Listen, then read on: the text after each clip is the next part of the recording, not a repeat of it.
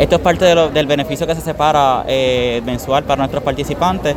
Actualmente están disfrutando de lo que es un 6% del beneficio mensual y con este dinero garantizamos poder continuar eh, propiciando la cosecha en Puerto Rico, que nuestros agricultores eh, continúen trayendo sus productos a, las manos a todos los hogares puertorriqueños. Así que eso es parte de la política pública del gobernador, de la secretaria, y así continuamos. El día de hoy es el mercado familiar número 72 que realizamos desde el comienzo del año.